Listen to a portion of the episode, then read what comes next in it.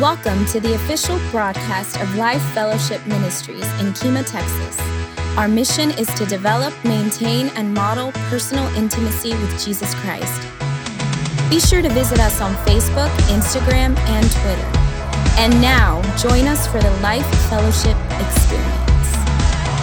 This message this morning is on prayer and restoration. Uh, what James is going to be wrapping up this letter to the, the early Christian church, and it's valid for us today as well. But my hope is that each of you have been challenged through this series in James. I know I have, and I think I think it, it should be pushing on all of us as uh, God is doing something in all of our hearts and lives. And it's my prayer that we are developing a deeper relationship with the Lord, but also growing up and becoming more spiritually mature. Key scriptures for this morning will be found in James 5 13 through 20, and we'll also be going to 2 Timothy chapter 3. But let's start off in James chapter 5, verses, verse 13. And he writes, Are any of you suffering hardships? He says, Are any of you suffering hardships? The next sentence, you should pray. And how many times do we do everything else but pray? And that's where we should begin. And uh, just as a reminder, every Sunday morning from whenever the praise and worship team finishes rehearsing from about 9:20, 9:30, whenever they finish till about 9:45, we're praying in here. So it's a good time to come and just kind of sit and soak and pray and and and allow the Lord to pre, uh, prepare your heart uh, for this morning service, for the morning service. And um, so anyway, we want to invite you to join us from 9:20, 9:30 to 9:45 in prayer kind of bunny trailing here a little bit, but but I want I'm talking about prayer, and let's go to 1 Thessalonians 5, 16 through 18. And verse 16 says, Always be joyful.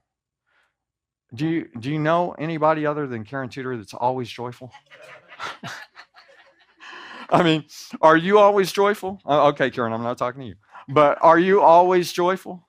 I'm not. And I think it, this is impossible without the Lord. And I think that's reflective of the Lord in Karen's life, is that it's impossible to always be joyful. And we know uh, we covered this early on in the series in, in chapter one. Uh, James writes, Count it all joy when you have trials and tribulations. That can, we can only find joy when we have the Lord leading us and guiding us. And, and so it's impossible without the Lord to be joyful. So that's another reason we need the Lord, we need the Holy Spirit. Verse 17 is three strong words never stop praying. Let me, in the Greek, that would probably read pray, pray, pray. We need to be in prayer.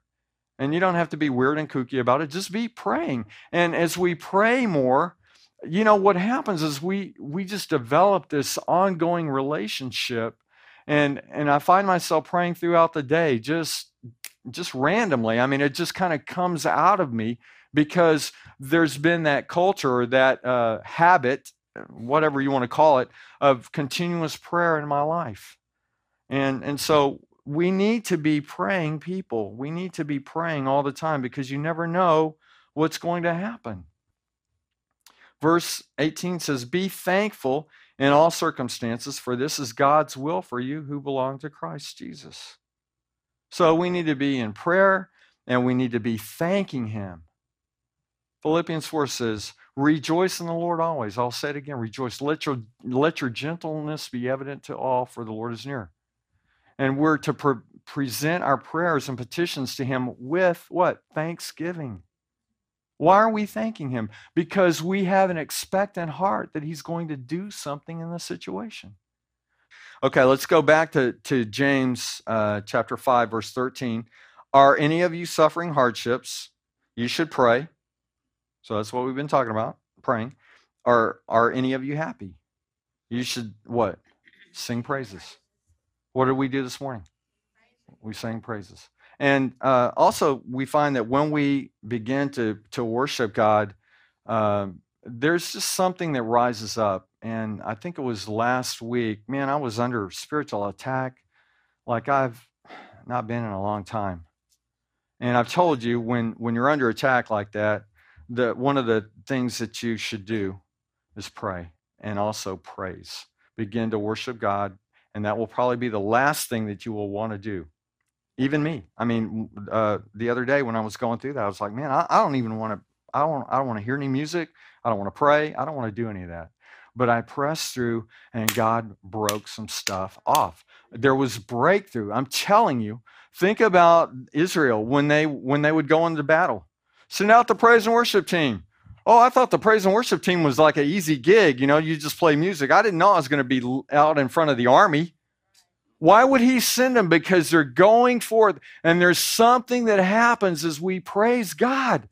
There's something supernatural that happens in the environment as we praise God. Chains are broken off, people are set free, enemies are defeated. Okay, so you should sing praises. Praise helps us focus on the Lord. It, it takes our minds off of us, helps us with our eye problem. I, I, I, I. You know, what about him, him, him, him? Not H Y M N, but H I M. Okay. Uh, praise helps us focus on the Lord, and it takes our focus off of us and redirects us to the Lord. The next slide is praise and worship is much more about engagement with our hearts and less about the music or the style or the music or the song. It's about our heart. What's in our heart? Verse 14 says, Are any of you sick? You should call for the elders of the church to come and pray over you, anointing you with oil in the name of the Lord. And we do this when people are sick, when people have maladies, uh, we, will pray for them. We anoint them with oil, and it's based on this verse in, in James chapter 14. You should call for the elders of the church to come and pray over you, anointing you with oil in the name of the Lord. Now, healing doesn't come from some special oil. It's not some kind of snake oil or, you know, some kind of, you know, it, there's nothing special about the oil, but it's it's about the power of God when we obey. And he says if someone's sick, have the elders of the church anoint them with oil. And healing comes as a result of God doing something in our life. And I'm not uh, just talking about physical healing. I'm talking about that, but also spiritual healing, emotional healing, mental healing, whatever. You know that uh, we've all got some, we probably all have some broken places in our life where we need some healing? If we don't, well, they're, well, we do. Uh, let me just be straight up, we do. But so do people around us. And so as we go to the Lord and uh, we pray, God does something in our lives, and He wants to bring health and healing and wholeness that we can walk in the fullness of life. Do you know people that are Christians but they're so wounded they're like cactus? You don't want to get around them because they're they're, they're going to poke you. I'm not saying they're not saved, but there's some brokenness, there's some broken places in their hearts and lives. And God wants to heal those things in our lives and the lives of people around us. And He may be using us to be a buffer, you know. He may be causing us to push against those, those uh, uh, you know, the cactus spines to try to push into them a little bit and, and wrap our arms around them and say, you know what, I love you. Let me be the hands and feet of Jesus and love you a little bit. Loving people will cost you something sometimes. It will. Because again, it's not all about us. It's all about him. Okay, let's go back to James 5:16. It says, "Confess your sins to each other and pray for each other so that you may be healed." We need to, in order to do that, I think we need to have transparent, authentic, honest relationships where we can trust one another to, you know, help one another. Hey, brother, I'm struggling with this. Uh, you know, whatever that may look like. Is there somebody that I can trust to really pour out my heart to? And so we need to have people in our life that we share our struggles or challenges with. Verse 16 continues The earnest prayer of a righteous person has great power and produces wonderful results. Honest, heartfelt prayers from a person who's connected to the Lord, God will work through their lives powerfully with great power, and it produces wonderful results. We get to be a part of this awesome thing the Lord is doing. We get to be a part of, of, of you know, praying for people and then God heals them. Or we get to be a part of encouraging, or we get to be a part of teaching or leading worship, or whatever that is. We get to do that because God entrusts us with those giftings or those anointings or whatever He gives us so that lives are impacted through us. When you think about it, what an awesome privilege and opportunity we have that God would choose us. I was talking to a friend of mine that uh, the other day that I hadn't talked to in uh, I don't know 20 years, and he's played. Uh, he's a professional musician that's played, you know, with a, a, lot of really famous people.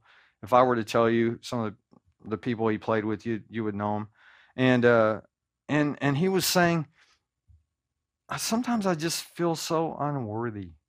Sometimes I feel so unqualified.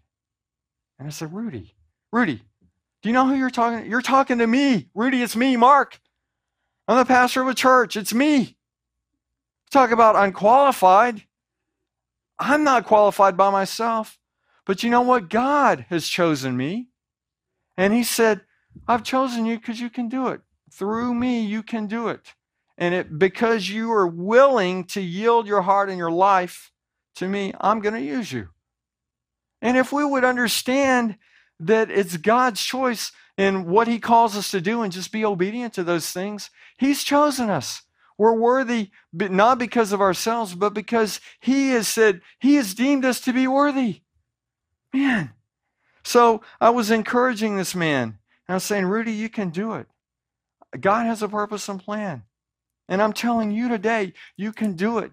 God has a purpose and plan and He will get you where you need to be, where He wants to take you, in spite of yourself, in spite of your stupid mistakes that you make, or hard headedness, or whatever that may be. All right. Okay, verse 17 says, Elijah was a human as we are, and yet he prayed earnestly that no rain would fall. None fell for three and a half years.